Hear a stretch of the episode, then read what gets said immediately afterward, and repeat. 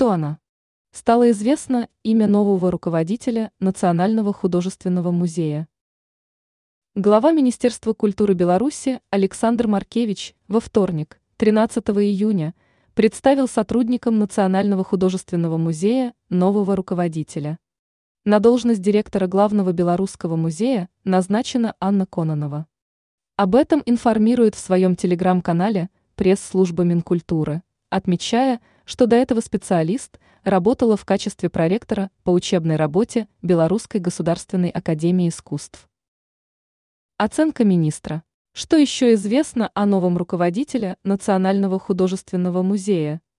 То, что она окончила Белорусскую государственную академию искусств, а затем магистратуру данного учреждения образования.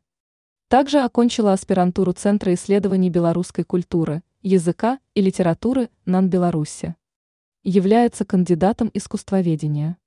Анна Владимировна Кононова, один из наиболее талантливых молодых мастеров изобразительного искусства Беларуси и одновременно перспективный молодой представитель руководящего состава Белорусской государственной академии искусств. Так охарактеризовал специалиста министр культуры. Ответственность и гражданская позиция. По его словам, она обладает высоким чувством ответственности, управленческой культурой и широким кругозором. Кроме того, добавил Маркевич, новый руководитель Национального художественного музея занимает активную гражданскую позицию.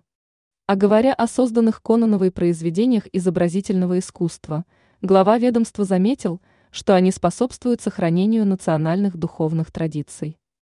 Отдельно отметил, что ее работы – вносят весомый вклад в общее развитие отечественной культуры.